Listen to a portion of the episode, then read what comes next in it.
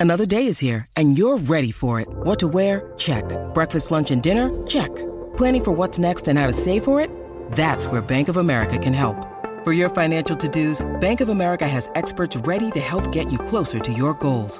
Get started at one of our local financial centers or 24-7 in our mobile banking app. Find a location near you at bankofamerica.com slash talk to us. What would you like the power to do? Mobile banking requires downloading the app and is only available for select devices. Message and data rates may apply. Bank of America and a member FDIC. I'm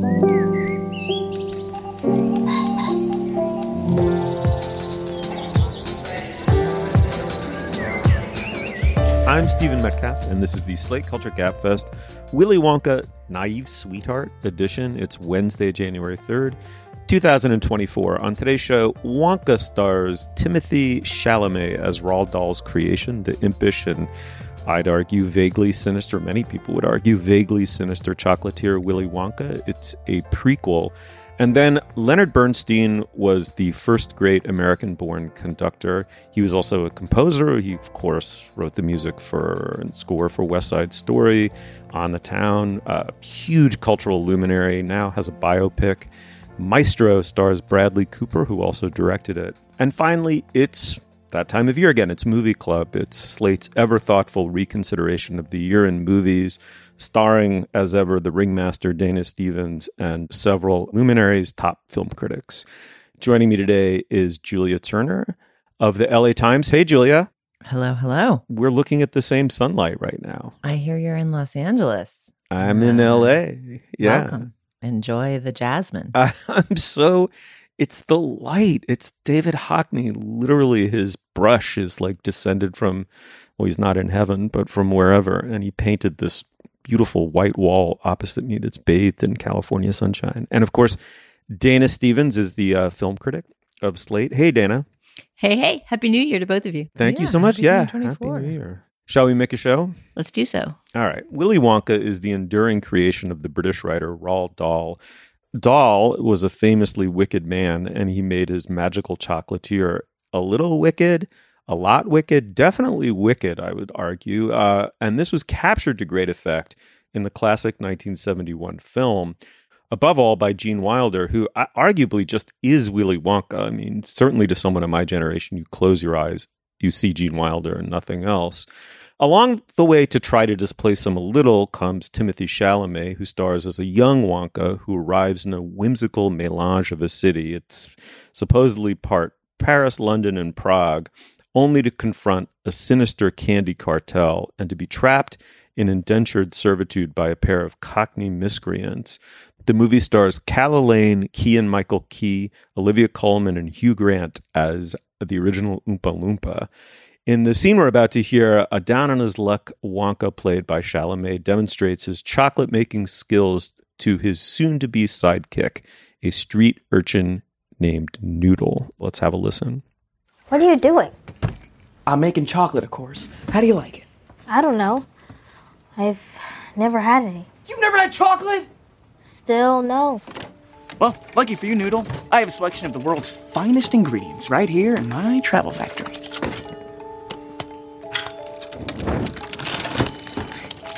Whoa. Where to begin? That's the question. I know.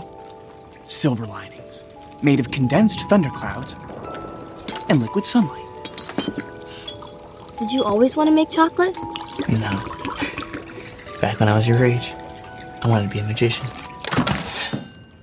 Okay, Dana, I'll start with you. This is uh this is in one sense a tall order. Both the children's book and the original movie are remembered very fondly, I think probably rather vividly by a lot of moviegoers.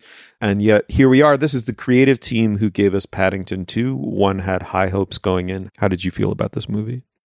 Yeah, I don't know if one had high hopes going in. I don't I think I would have resisted even seeing this movie and, and talking about it on the show if not for Paul King's name being attached, the director who who did Paddington and Paddington yeah, 2. Exactly. Uh, because it because it just felt like I already I never saw the Tim Burton. I don't know if you guys saw the 2005 Charlie and the Chocolate Factory. I think was the title, kind of retelling, which went back to the Roald Dahl and kind of reinvented the character with Johnny Depp as a slightly younger, I guess, version of Willy Wonka. Um, never saw it because it just felt like needless IP mining and it wasn't a great moment in Tim Burton's career. And I just didn't feel like it. But the Paddington connection did did draw me to this one. I don't know. I feel quite ambivalent about this movie. I don't think it wholly works, but at the same time, it, has got a really sweet, warm heart, and it's not a movie that you want to pick on. the songs are not great, except for the two songs that borrow from the original 1971 musical. And I think the main problem with this movie, which I should say looks really fabulous, the production design of this kind of imaginary pan European city where he lives is lovely and imaginative but I think Tim- Timothée Chalamet is really miscast. I don't think he's even bad. I just think that the character, as played by him, has no continuity, not only with Gene Wilder, for sure, uh, but with the character from the story or with any any character from this from this Willy Wonka universe. And that's not really a knock on his performance because I actually find him quite charming. He's an okay singer and dancer, as good as, you know, actors need to be for musicals nowadays. But one of the reviews we read, I believe it was David Fear and Rolling Stone, called this a karaoke performance. And I kind of feel that. I feel, and it doesn't again have to do with the singing talent, but he, I feel like he's karaokeing a character, and I could never get past that. Oh, that's so perfectly put. Julia, what's your relationship with the IP and, and therefore, in some ways, to this movie? Uh, love Roald Dahl's deeply weird books. Uh, don't love the, you know, fat shaming. I mean, Charlie and the Chocolate Factory of the books is one of the ones that has aged least well because it's just a weird entrepreneur being cruel to fat kids and blaming them for greediness. Anyway, not a book that totally works, and yet also a universe that's fascinating and marvelous in all the ways that Roald Dahl is. I've never seen the Gene Wilder one. Wait, wait, I think Julia, your volume went out. Try again.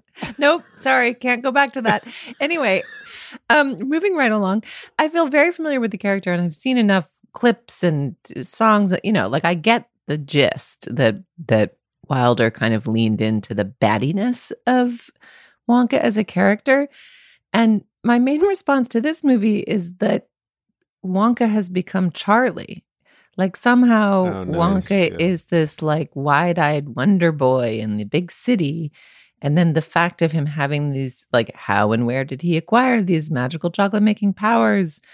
It's like a prequel that doesn't explain anything, really, which is fine. I mean, I, the prequel that explains everything is a is a bit of a cliche at this point too. But I have no idea how this sweet boy who you know can't pass a lamppost without grabbing it and swinging around in a magisterial circle like became Willy Wonka? How did how did he go from this sweet orphan saving, you know? So it seemed to have no continuity with the material as I understand it in any way, even if perhaps I understand that material slightly less thoroughly than one might desire. And yet, I don't know, sure, it was fine. I went with one of my sons. We had a good time. It's beautiful.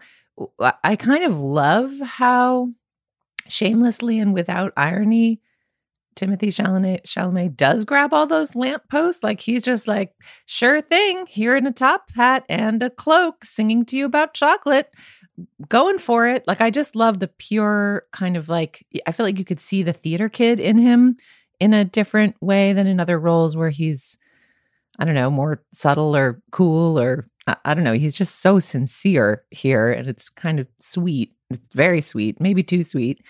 So we enjoyed, but the songs suck. The songs are, I mean, actually, my son was singing them afterwards. And I was like, how, what? Like, I need to put you in music classes. I don't even know how you remember those songs or yeah, can tell them yeah. apart. He was singing the new ones, and they're all just very, very B minus songs. And I think actually, if the songs had been delightful, the whole thing, you would have been it would have been easier to forgive the why does that ex- this exist question and be like, sure, I'll go on this candy colored ride. Yeah, I mean, I I will say that my hopes were high precisely because of Paul King and his uh, co-writer on the Paddington first two Paddington movies. They were doubly dashed because not only did I think that this failed to achieve takeoff, it just was sort of straining just as it got its heavy belly off the runway, but this big, giant, overstuffed jumbo jet just never was aloft for me. And I just felt like I heard the grinding of the engine. You know, very lucrative homework assignment. It felt to me like it was a very lucrative homework assignment for these people who'd done inspired work uh, in this other you know franchise. It, but then I had to read afterwards that they chose to do this instead of Paddington Three. So Paddington Three will be an entirely other creative team. So uh, it was just a it was just a one two punch uh, for me to see this. My point about this movie is very simple, which is that the seventy one movie with Gene Wilder is as close to a child hating movie as a ch- children's movie could possibly be. Um, it seemed to hate the very relationship at the heart of the movie between a sweets industry and children that had turned them into brats. So for all the fat shaming, which is inexcusable from our viewpoint now, it does seem to locate the origin of it in this kind of, you know, giant factory pumping out a massive surplus of sweets in a world, by the way, that is defined very at the very opening of the film. The entire like drive, plot drive of the film is that Charlie lives in grinding poverty. I mean, he effectively lives in a giant bed with like eight other relatives. And the saving grace of his entire relationship is the beautiful relationship he has with his grandfather. I mean, it's incredibly humane parable in some ways.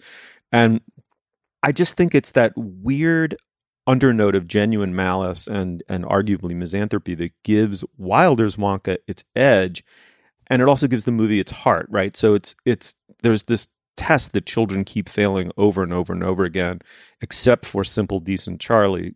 And so at the end of that movie, that line, that kind of deathless line that caps the whole movie, so shines a good deed in a weary world, is beautiful. It's like very, it's actually a genuinely moving climax, quiet climax of this otherwise loud and somewhat assaultive and nasty movie.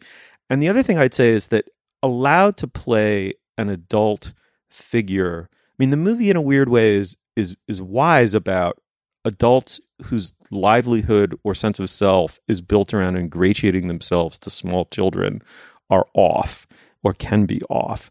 And it's not that the movie undermines or dislikes Wonka, but it's not credulous about him. And it allowed Wilder I mean, so much of his performance is his his physicality, which is wonderful in the movie, but it's in his eyes. Those like startlingly blue eyes have this hint of madness to them, right? There, you said batty, Julia. That's a great word for it. And what I would say is that the problem with Chalamet's performance is exactly that, Julia, is that it's got this game theater kid. Let's put on a show okay, I, I won the part. Like I'm playing Wonka in the school musical, but it never migrates up into his eyes. I really, really admire Chalamet as an actor, but he has a slightly too cool for school, dull self regard that works. It has a kind of slightly sunken in mysterious quality that's very alluring, right? It throws him into the category of like Brando and Dean and like like I, I do think he can be that and is on his way to being that caliber. And I really admire that. It just isn't Willy Wonka. This thing just to me was verging on dead on arrival. The one thing it does leave you wondering is like how I mean it almost like sets the sets the agenda for the next movie that would connect this kind of wide-eyed naive to the baddie Gene Wilder herself. I mean, I don't know that anybody's going to want that movie, although this movie's done well, so maybe they will. I do want to shout out though the one set of moments where the movie came to life, and maybe it's because it has a bit of that Dahlian nastiness, but but Olivia Colman as Mrs. Scrubitt, the washerwoman slash indentured servitude, you know, cheat uh, who who imprisons Wonka at the beginning. She's great. and that whole environs like the best parts of the movie are the parts there that aren't just like people you know holding up chocolates in their hands and and batting their eyelashes at them but the song set in the washery and Olivia, I mean Olivia Colman good is maybe not an interesting opinion but her goodness she cannot be broken by the dim-wittedness of this movie. Her goodness shine, shone through to me. Did you guys find that? Oh yeah, Absolutely. there's a little touch of Sweeney Todd in that relationship between her and the other bad guy who runs the laundry. There's a little bit of, you know, Mrs. Lovett and, and Sweeney Todd, and I love that reference. And yeah, it's the only place where there's a little twinkle of malice in the movie. There's other bad guys, but they're just much duller bad guys. Yeah, the more we talk about the movie, I feel like this makes me think a little bit in terms of the way it handles a piece of IP, although this in this case I care about that piece of IP more. I'm just thinking of Teenage Mutant Ninja Turtles that we saw last year, which I think similarly seems like it's a great movie to take your kids to. It has a sweet sincerity about it. You know, there's nothing objectionable about it. There's also nothing brilliant or special about it, but it's not a bad thing that it exists. And it probably shouldn't be like three adults deciding whether it's a good movie or not. yes, if the review is just to my 10 year old, great movie, hummable songs. So we can, I can let him have the last word on it. Here, here, that's the last word. It's Wonka. It's out in theaters now. Uh, I'm glad we mentioned it's done huge business. The people spoke. They disagree with us. So, anyway, check it out. And if you do, let us know what you thought. Apple Card is the perfect cashback rewards credit card. You earn up to 3% daily cash on every purchase every day. That's 3% on all your favorite products at Apple 2% on all other Apple Card with Apple Pay purchases, and 1% on anything you buy with your titanium Apple Card or virtual card number. Visit apple.co slash card calculator to see how much you can earn. Apple Card issued by Goldman Sachs Bank USA, Salt Lake City branch. Subject to credit approval, terms apply. Our bodies come in different shapes and sizes, so doesn't it make sense that our weight loss plans should too? That's the beauty of Noom. They build a personal plan that factors in dietary restrictions, medical issues, and other personal needs so your plan works for you. Noom doesn't restrict or shame when you want to treat yourself. Their flexible program focuses on progress instead of perfection. You don't have to give up carbs or anything. And with their daily lessons, you can learn something new about your food choices every day. After just a few days of using the app, I learned how to recognize cues for overeating and how to choose the right foods to feel full. Stay focused on what's important to you with Noom's psychology and biology based approach. Sign up for your trial today at Noom.com. That's N O O M. Dot com and check out Noom's first ever cookbook, The Noom Kitchen, for a hundred healthy and delicious recipes to promote better living. Available to buy now wherever books are sold. All right, now is the moment in the podcast we discuss business. Dana, what do we have? Steve, we have but one item of business this week, and that's to tell everyone about today's Slate Plus segment. We have a post holiday themed segment this week. It was Julia's choice. It was something that she heard on the Script Notes podcast, a wonderful podcast whose hosts we have had both of them i think on on our show before. They talked about um, the gift that got away from their childhood a memorable christmas gift or other holiday gift from their childhood and a memorable gift they always wished that they had gotten but they never did. And julia really enjoyed that segment on script notes so she wanted to lift it and try to do it ourselves.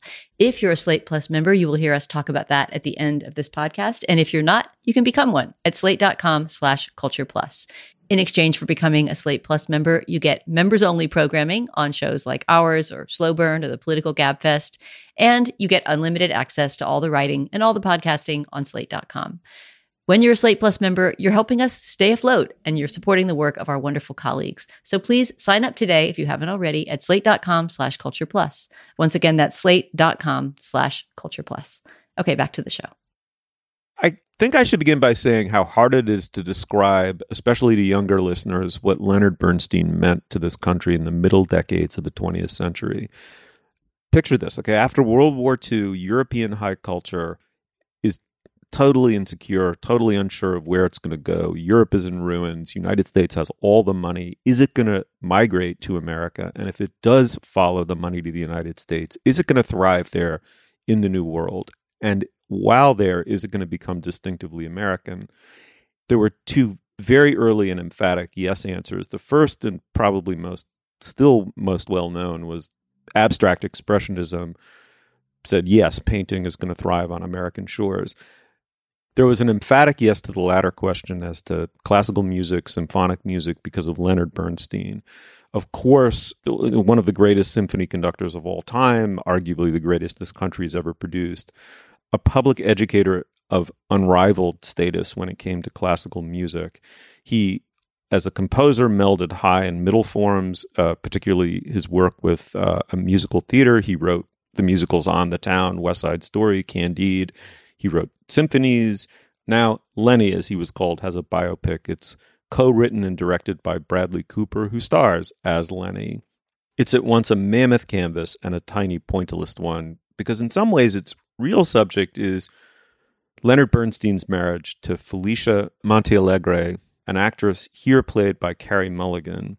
The heart of their marriage is tenderness, humor, respect, deep mutual regard, but also the heart of her story, which is the story of being married to a very public genius who is very privately gay. In the clip we're about to hear, a middle aged Montealegre reflects on a relationship torn between family, fame, and Bernstein's sexual dalliances. Let's listen. He called me, you know. And? He wants us all to go to Fairfield together for two weeks. He sounded different. Felicia. No, I. I- let's not make excuses. He didn't fail me. It's Felicia. No, it's. It's my own arrogance. To think I could survive on what he could give. It's just so ironic. I would look at everyone, even my own children, with such pity because of their longing for his attention. It was, it was sort of a banner I wore so proudly. I don't need. I don't need. And look at me now. Who's the one who hasn't been honest? All right, Julia, let me start with you this time. What did you make of this movie? What an interesting choice for how to make a Leonard Bernstein biopic. I actually don't really think I would even call this a Leonard Bernstein biopic because, in a way that feels strangely resonant with the portrait of Wonka that we get, Leonard Bernstein shows up fully formed with all of his magical talents. And the movie is not very curious about what they are or where they came from or how they connected with the public or how he came to be the figure in American life that he was at all, which is fine. Any movie can be interested in whatever it wants to be. And it is primarily interested in this relationship with his wife and the kind of you know betrayals of his dalliances with men the movie doesn't ever actually define him as gay or bisexual or whatever but he's clearly um, unfaithful and and it's about that bargain they've made and i think that makes some sense i mean the, the bernstein's children the children of this marriage approve of this movie and one of the daughters wrote a memoir called famous father girl which maybe conveys the gist of it and it certainly makes sense that a child of this marriage primary lens on Leonard Bernstein would be through the marriage. And it actually almost has a childlike presentation of Bernstein. Like he emerges in the movie the way he would in a child's life. Huge, talented. Where does it come from? Unclear, you know, almost that sense of like you can't you can't see your parents clearly. It almost has that occludedness in its portrait of him. Um, so I found myself torn in watching it between being interested in these two performers connecting and Carey Mulligan's quite marvelous performance, but I think it's very telling that the clip we played of this movie is not of uh, Bradley Cooper's sort of pitch perfect but maybe empty mimicry of Leonard Bernstein as a public figure, but of the wife who is the main character. And certainly Hollywood has been ignoring the the crucial wives for for a long time. But I kept thinking back to the Napoleon movie we saw, which is, you know, it wasn't a great movie, but I wouldn't have minded the animated Wikipedia page movie of Leonard Bernstein. He was really interesting. and this movie is so not interested in him. Carey Mulligan gets top billing. I mean, Yeah, I mean, she's literally top billed. She's the first mentioned in the credits. Uh, she she may not get as much screen time as him, but you know, for a movie called Maestro, I mean, it really should be Maestra. It really is as much about her as him. I'm not quite sure I agree that it's not interested in Leonard Bernstein, though. I mean, I I do want to give credit to to Cooper's performance. I, I and I do agree, and I think this maybe has more to do with how he directs himself than with how he's acting the role. I do think that there are some moments of indulgence in the performance, uh, and I talk about this in my review of the movie. There's a there's a big um, scene at the end. It's sort of an emotional and musical climax of the movie, based on a real life event where he, Bernstein conducted Mahler in the Ely Cathedral in England. And that's almost like a, a, recreation of some film that exists of the event, and it goes on a little bit too long. And I feel like there's some there's there's something to be said there for the movie being a little bit um, show offy, you know, directorially show offy. But um, having seen this twice now, I watched it again last night because I had seen it so long ago, uh, the first time, probably a month ago. I really admire this movie. I don't think it's quite to the level of A Star is Born, C- Cooper's directorial debut, which I loved and thought, you know, really kind of hit it out of the park. But it's a it's a very cinematic film, and that's can't always be said. I think when an actor moves over to directing and especially directs himself twice in a row in two big you know big stretch kind of roles with a, a huge change in his his look and sound but I feel like Cooper has really proven now over the course of these two movies he's directed that he has a cinematic eye. And we haven't talked about these moments yet, but I love the um the inventive kind of collapses of fantasy and reality in in this movie in Maestro. Like the moment, for example, there's a montage when the two of them are falling in love early in the movie where they run out of a picnic that they're at that's supposed to be in Tanglewood. So they're in upstate New York. And somehow suddenly they're running down the aisle of this theater where On the Town, the musical that Bernstein wrote, is in rehearsal. And there's these moments like that where sort of time and space are collapsed. And then they're kind of in the musical and they're dancing with the sailors on stage. And it's just the opposite of a plotting biopic that checks off boxes. There's just a sense of liftoff in those scenes that I really admired. Um, yeah, this movie is not perfect, but it's totally worth seeing, if only for Carey Mulligan's incredible performance. I think maybe the best one she's ever given. Steve, what about you? I loved this movie for a variety of reasons. Whoa. And uh, agree with everything you say, both of you. Um, I uh, I did have some reservations early on. I was very skeptical, and in fact, sort of reminded me of the agony of of of liftoff that is never fully achieved. That that characterized my experience of seeing Wonka. One line in particular captured what made me cringe, which is. Uh, at one point, Carey Mulligan says, "Yes, yes, he's working with this wonderful young lyricist named Stevie Sondheim," and I, there's just a lot of like, "Aaron," by which I mean Aaron Copland, come here, buddy. You know, there's a lot of like sort of high cultural luminary name dropping early on.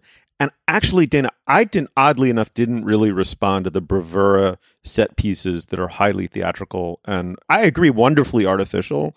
And they have a, a an energy to them that animates it beyond the usual biopic. Well, I just thought we're I hope we're about to not slip into Baz Luhrmann land because then it's going to lose me completely. But it went in almost totally the opposite direction as it becomes her story.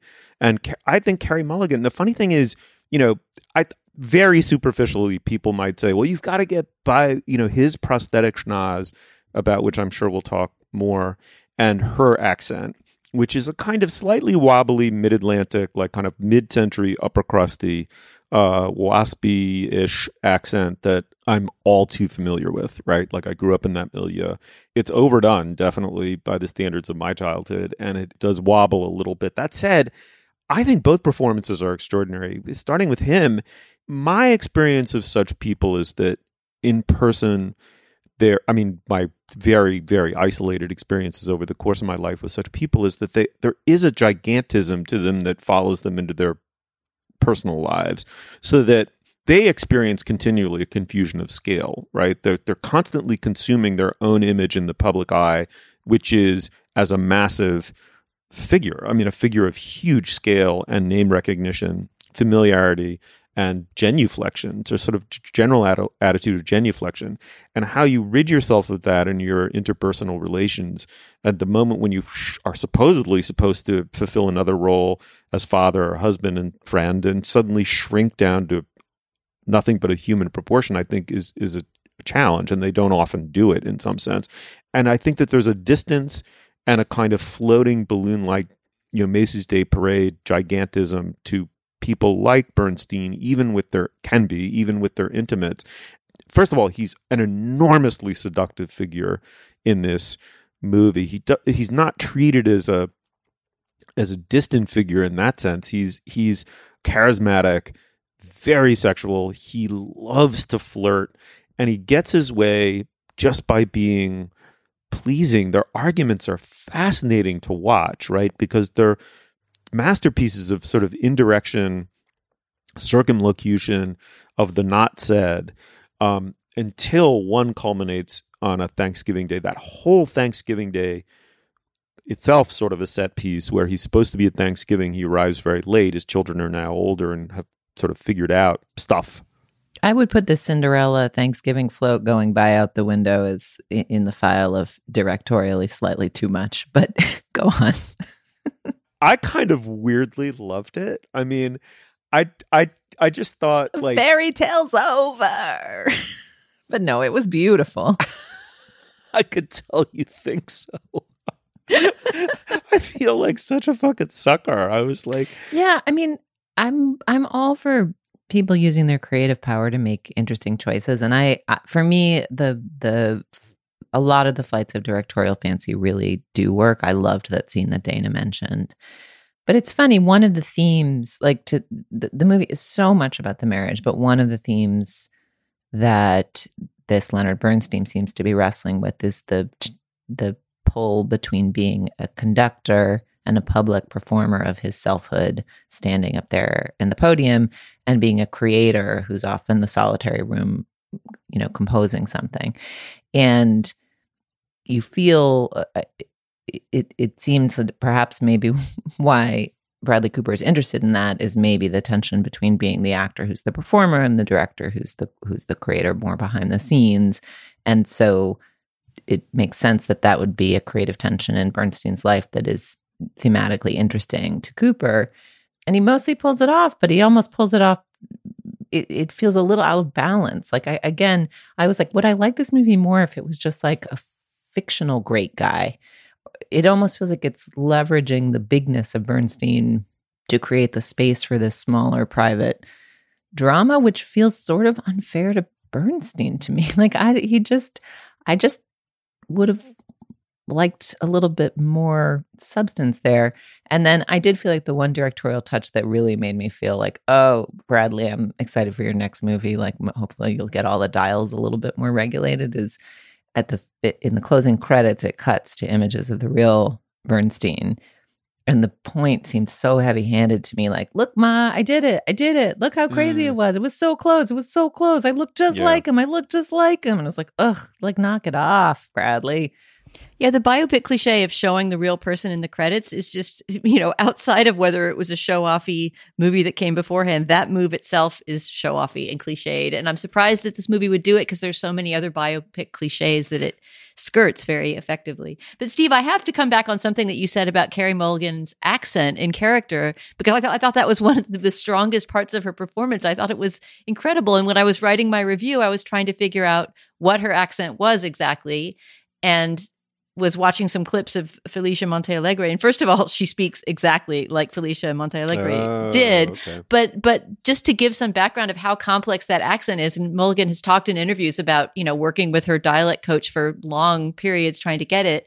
Felicia Montealegre was born in Costa Rica. She was raised in Chile. She was sent to a British boarding school, I believe, in Chile, and her father was an American an American Jew. So I mean, she just she had a lot of of th- that's a very layered accent, and she's not just sort of impersonating Katherine Hepburn or something. So I just I wanted to, to to put in a good word for Carey. I don't think you can say that her accent is going in and out, but I think you can say that it's a very odd and layered mixture of voices and sounds. A palimpsest, yes. P- point ticket. I agree. I mean, I feel like there's so much more to say about this movie, and I do hope that people see it if they're at all interested in it. Um, but I wanted to send people because you, we sort of teased that we would talk about Bradley Cooper's nose and his his makeup job in general, and we didn't really get to it. But if listeners are interested in reading a really really great piece about not just uh, Bradley Cooper's makeup and the use of the nose to you know turn him into the Jewish Leonard Bernstein, but just a great reflection, I think, in general about performance and identity and the current preoccupation with representation and who can play what on screen. Mark Harris, the film writer, film historian, wrote something really wonderful for Slate on this a few weeks ago now, around when Maestro came out. We'll put a link to it on the show page, but I would send people there to really, really think through the nose question. Okay, the movie is Maestro. It's on Netflix, I should have said. Um, so it's easy to find. We pretty much loved it. You should check it out. This episode is brought to you by Progressive Insurance. Hey, listeners, whether you love true crime or comedies, celebrity interviews, news, or even motivational speakers, you call the shots on what's in your podcast queue, right? And guess what? Now you can call the shots on your auto insurance too. Enter the Name Your Price tool from Progressive. The Name Your Price tool puts you in charge of your auto insurance by working just the way it sounds. You tell Progressive how much you want to pay for car insurance. Then they'll show you a variety of coverages that fit within your budget, giving you options. Now, that's something you'll want to press play on. It's easy to start a quote, and you'll be able to choose the best option for you fast. It's just one of the many ways you can save with Progressive Insurance. Quote today at progressive.com to try the Name Your Price tool for yourself and join over 28 million drivers who trust Progressive. Progressive Casualty Insurance Company and Affiliates. Price and coverage match limited by state law. I want to tell you about a new show from the Financial Times called Life and Art from FT Weekend, hosted by me, Lila Raptopoulos. Life and Art is twice a week. On Mondays, I have a guest on to talk about life and how to live a good one. Everything from winter travel to cooking to living more creatively. And on Fridays, we talk art. Two FT journalists and I discuss a piece of culture that's in the air new music, movies, and more. Find Life and Art from FT Weekend wherever you listen. All right. Well, it is that time of year again. It's a time to be meditative, meta, also to drill down on favorites and maybe overrated um, snubs. A little bit of an Oscar preview. It's Movie Club, and Movie Club basically is slate as led by its movie critic Dana Stevens, uh, hosts a effectively a digital roundtable of prominent film critics. Uh, Dana, tell us who's in the roster this year and where this kind of Ouija board uh, took all of you collectively as you began to discuss 2023 in movies. Well, I'll tell you who was in it. Maybe you guys can tell me where the Ouija board took you. But I, the the lineup that we got, I was very very pleased with. Dan Kois was the editor of the club this year, and he did the reaching out, and uh, I was so so excited as he kept on sending me back. So and so said yes. So and so said yes and uh, and we got a lot of the people that we thought might be too busy to do it. So Bilge Ebiri of Vulture, who is really a longtime movie clubber. I think he did it last year as well. He's done it lots of years, not necessarily in a row, but he's always always a, a fantastic and incredibly prolific seer of and writer on movies. Uh, we had a first timer, Esther Zuckerman, who's never done movie club before, and we really wanted to bring in somebody who was sort of new blood and you know different generation, and she was awesome. And then I was thrilled that we got Mark Harris, who I just mentioned in an earlier segment as the author of, of that piece on Bradley Cooper's nose. Anyway, he's he's to me one of the best film writers out there and not quite a critic, but more of a film historian, which brings a different perspective. So it was those three and me. And uh, per movie club tradition, we also had interruptions as the club rolled on because if somebody doesn't know this feature, you know, it's basically all of us doing a round robin conversation that goes on for four rounds. So about 20 posts in all. Uh, but people from Slate, culture writers from Slate, sometimes jump in with their own two cents. And this time that was Sam Adams, Dan Kois, who was editing us, and Nadira Goffe, so the Culture Gabfest's own uh, longtime friend of the program. It was such a good year, Dana. I had so much fun reading it. It was really lively, and it's funny. I happened to be reading um, Mark Harris's Pictures of the Revolution, which I hadn't I haven't read yet, and so it was fun to have his voice pop up in that form when I'm consuming it in another one. But uh, you guys had so many good debates and mostly seemed to be reveling and basking in uh, the idea that uh, I can't come to this conversation as I do some years and be like, ah, it's too bad movies are jazz now. And it's just an obscure art form that you all argue about and nobody watches because it was such a big movie year. So there was like gloating and toasting. There was a triumphalist tone that was really fun. Yeah, thank you, Julie. You know, I agree. There was a there was a kind of um, a triumphalist energy that the club doesn't usually start with. I feel like for the past few years, at least since COVID onward, and maybe even a, a bit before that, yeah, I always want to start movie club with this kind of pep talk like it's okay, movies are still around, they're still good. And this year they're because of Barbenheimer basically and because of, you know, the the return to theaters that that was both a symptom of and I think helped to to kind of generate afterward. It didn't feel necessary anymore to kind of, you know, joggle people's excitement about the movies. It seemed like it was right there. And uh and that brought a lot of good energy to the first round. Yeah, there was also a little bit of gloating about the collapse and failure of superhero movies this year. Uh, you know, that that's another annual tradition is like the state of the degree to which you are all subjugated by the Mrs. Scrubitt indentured conveyor belt of, of, of superhero movies. So there was a little bit of gloating there too. Um, but but what were some of the other trends or themes that your interlocutors identified that were surprising or interesting or thought provoking for you, Dana? Well, actually, one that occurs to me has something to do with our conversation about Maestro from earlier. Although I think Maestro was maybe a movie that never came up in Movie Club or only was briefly mentioned. But Bilge did have a really great post late in the club about um, about biopics and about outsized performances, and he was specifically admiring um, Adam Driver's performance in Ferrari, which is a movie I won't get into because we haven't seen it yet as a group, and we probably will see it at some point if it comes up for any Oscar nominations.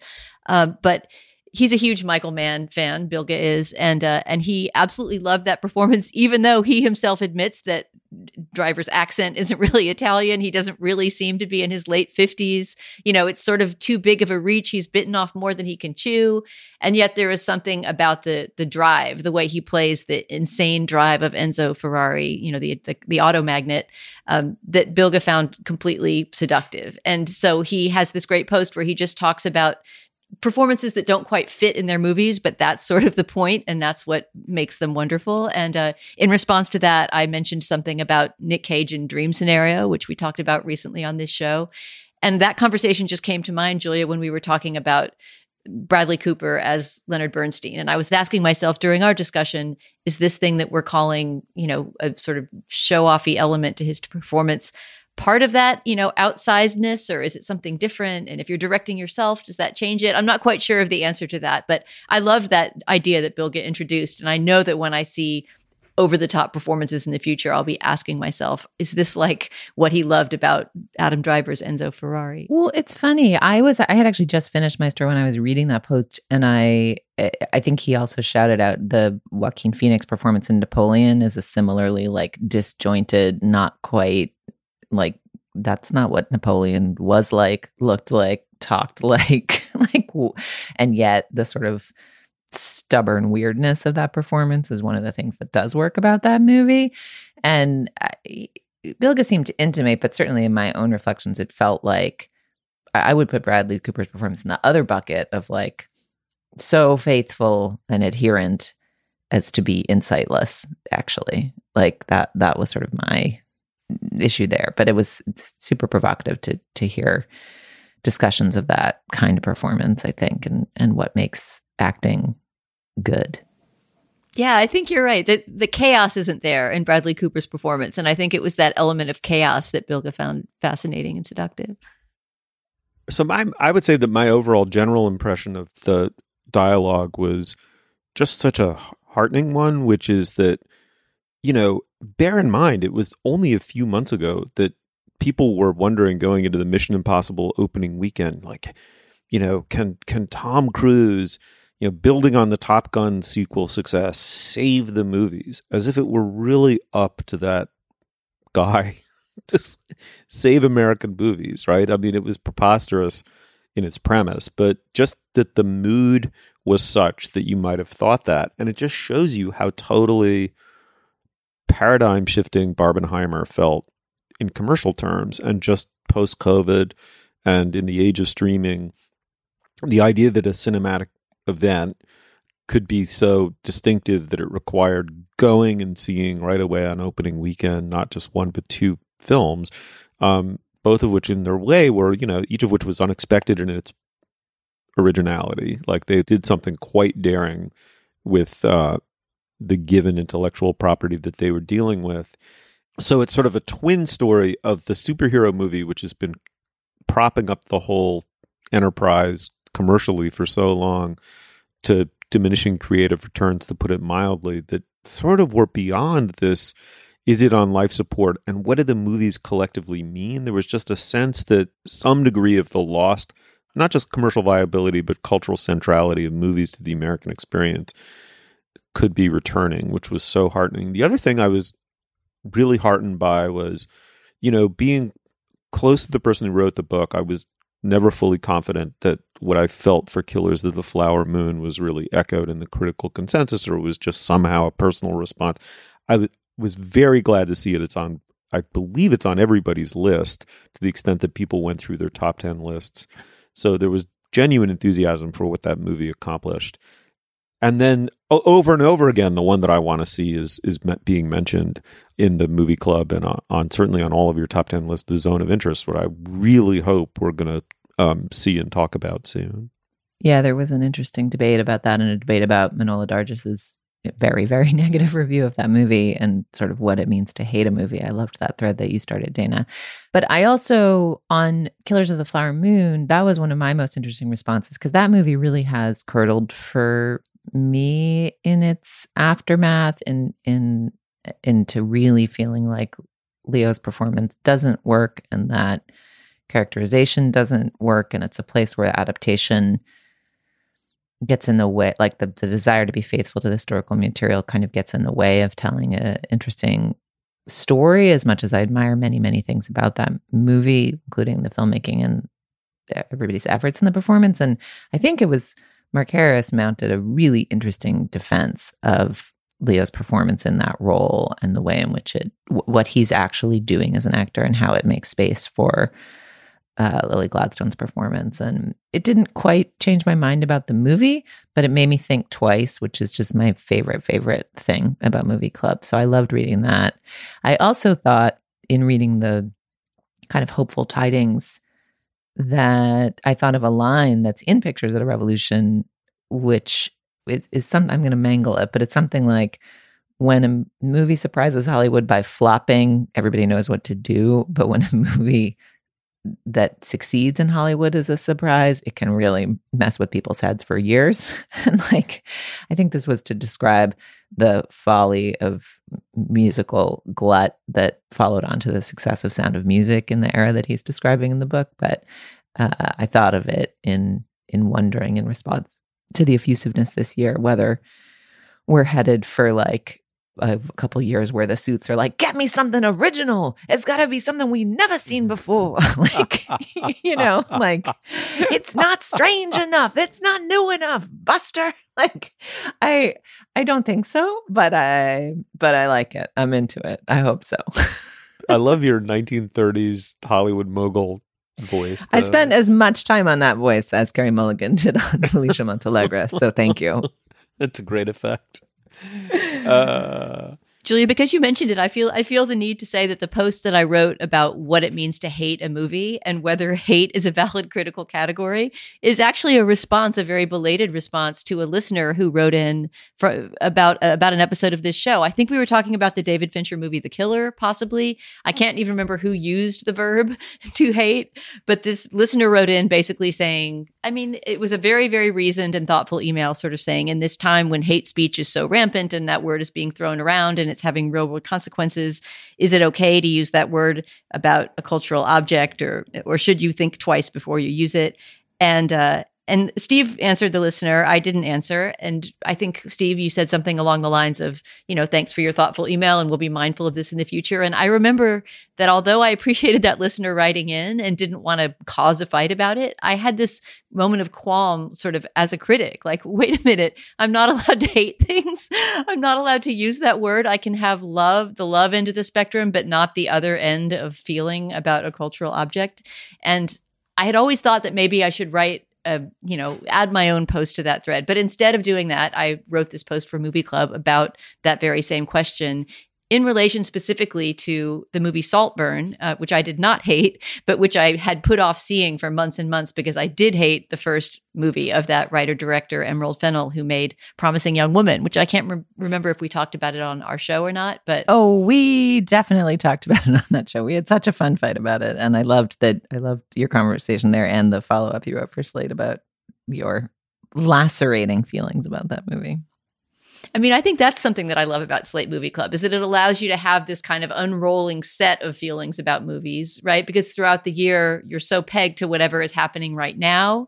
And there's not really time to tie together how you feel about what happened before or your ongoing relationship with a movie or a creator. And I like that the club allows us to do that, not just have second thoughts, right? Or revise your opinion about a movie, but be able to say, oh, here is why I resisted this movie because how I felt about this other one. And that makes me wonder about hatred. And I like that there's a lot of that kind of reflection going on, I think, in, in this year's club. Well, it's a great addition. I would heartily send our our listeners there. And it did leave me with lots of things I want to see, including Zone of Interest. And I also missed our past lives week. And you guys didn't talk much about past lives. And then Dan Kois and used his interjection to speak up for it. So, which which I then had an opportunity to talk about how that movie hasn't sat that well with me. Although it's not at all a case of hatred, it was just sort of a case of feeling that movie was overpraised. Mm-hmm. But yeah, if you loved and or hated and or didn't know what to think about past lives, you can definitely see some um, some thrashing out of that movie happening. Okay, all right. Well, it's the Slate Movie Club. It's up now. Uh, is a very very strong year for it. Please check it out. All right, now is the moment in our uh, program, and we endorse Dana. What do you, uh, what do you have? I have a surprising movie. I doubt that we're going to end up talking about this on the show because we're getting into Oscar season. And I believe pretty soon we'll be starting our Oscar countdown where we just see movies that are nominated, which this movie will probably not be. But it so happens that one of the last movies that I saw in 2023 was Godzilla Minus One, the new Japanese Godzilla film, which is at 98% on Rotten Tomatoes. It's critics are going crazy for it. It's only because of that that I went to see it. I think I would probably normally not go to a, a reboot of a Godzilla unless it was being gushed about. But the fact it was a Japanese movie in, in, particular interested me. And the fact that it is a prequel. It's a prequel of the original 1953 Godzilla, which I hope our listeners are familiar with. I mean, it's so much more than a monster movie, the first Godzilla. It is really an incredibly bleak allegory about war and about the atomic bomb and the aftermath of the Second World War. And this new film, Godzilla Minus One, is a prequel to that movie. So it imagines sort of um, an atomic experiment. I won't give any any spoilers away, but a, an atomic experiment that precedes the first movie, and you know the giant lizard that results from that. But for a, a kaiju movie, it has incredible character development a huge amount of you know political social kind of allegory poured into it as the original godzilla did. And it's just really beautifully done and it's also great action. So um, godzilla minus one it's still on screens right now and uh, it's really worth seeing. Ooh that does sound good. That sounds amazing. Uh, julia what do you have Okay, well, my husband listened to our call in show and came to me afterwards and was like, What's the thing you're going to endorse? You like really pitched this specific, awesome endorsement. And I was like, I have no recollection of that. And I don't remember what it is. I'm certain that when I go back and listen to it, I will remember it. And so I will bring you guys that endorsement to the best of my abilities next week, or perhaps it can be lost. Like, um, you know, we can go questing for it like Indiana Jones. But instead, sometimes you think, is there an app that will solve this problem? And then there just like is one and it's right there at the top of the list and it does exactly the thing you want. And it's one of those things that inspires in me the technophilic feelings that causes Steve to call me a robot while simultaneously thanking me for introducing him to the Merlin app. But this morning, one of the qualities of light in LA is that on some days you can see the mountains and on some days you can't. On some days they're not visible at all because of the smog and haze. On some days you can catch their faint outlines and they're purple or they're amber or they're gray, gray, gray.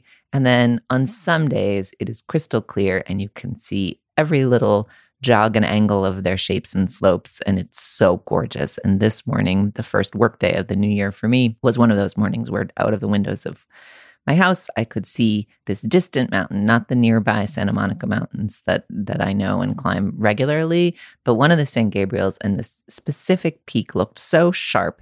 And because it is the year of New Year's resolutions, I was like, I wonder. I never go hiking in the San Gabriels. I wonder if I could climb that specific mountain how would I even figure out what is that mountain? And then I was like, find mountain peak near me to Google in the manner that one can do now and could not do 10 or 20 or however many years ago. And lo, I was suggested Peak Finder and downloaded Peak Finder, which took like half a minute to like, you know, install my terrain on my thing and then uh, told me it was Mount San Antonio. So I got to go figure out if I can hike that. But now at least I know what mountain it is I have resolved to hike this year. So wish me luck. It's a 10,000 footer. And um, I'll report back. But in the meantime, Peak Finder does exactly what you it, it's it's like one of those stargazing apps where you if you hold it up at the sky, it tells you what all the stars are.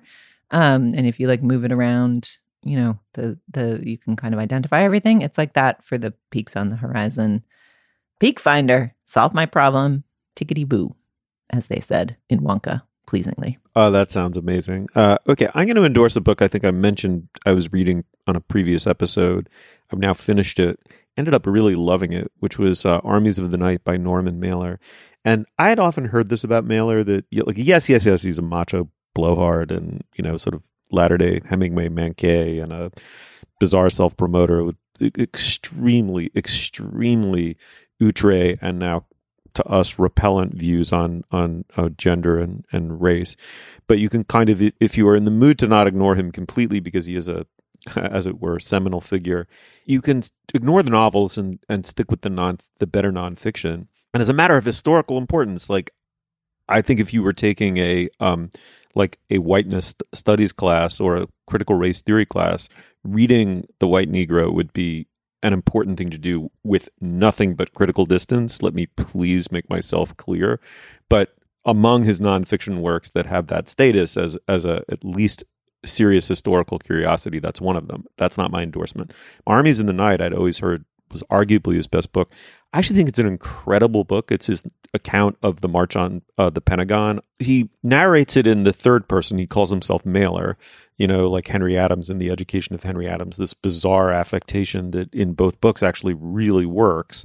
And it's this running inner monologue by an in, insecure blowhard who's constantly trying to figure out the significance and possible consequences of the thing they're doing, which is encouraging young people to turn in their draft cards uh, or burn them and basically refuse complicity in the Vietnam War.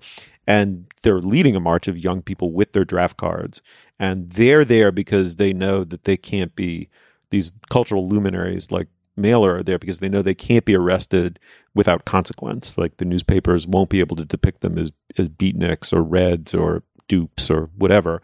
So they're conscious of the sacrifice they might be making, but it's effectively Mailer, Dwight MacDonald, the critic, and the great poet Robert Lowell um, are the principal characters. And it's this insecure interior monologue about Mailer in relation to the vitality of the young people. He's now in his 40s and he's worried about premature senescence and you know whatever. And uh, but it's also his literary reputation and his sense of himself as a as a writer and as a literary figure and as a public figure vis-a-vis especially Robert Lowell this new like scion of New England you know just the embodiment of of all of English poetry born again on American soil and American puritanism and you know married to Elizabeth Hardwick and whatever. And it's just hilariously funny and weirdly tender and understanding by which this horrible blowhard achieves a kind of grace. It's it's kind of an amazing performance and is very very very fucking funny. Anyway, Armies in the Night by Norman Mailer. I ended up weirdly loving it. Julia, thank you so much. Thanks, Steve. Happy New Year. Yeah, happy New Year, Dana. Happy New Year. This was was as always really fun. It was a pleasure. You will find uh, links to some of the things we talked about today at our show page. That's slate.com slash culturefest, and you can email us at culturefest at slate.com. Our production assistant is Kat Hong. Our producer is Jared Downing. For Dana Stevens and Julia Turner, I'm Stephen Metcalf. Thank you so much for joining us. We will see you soon.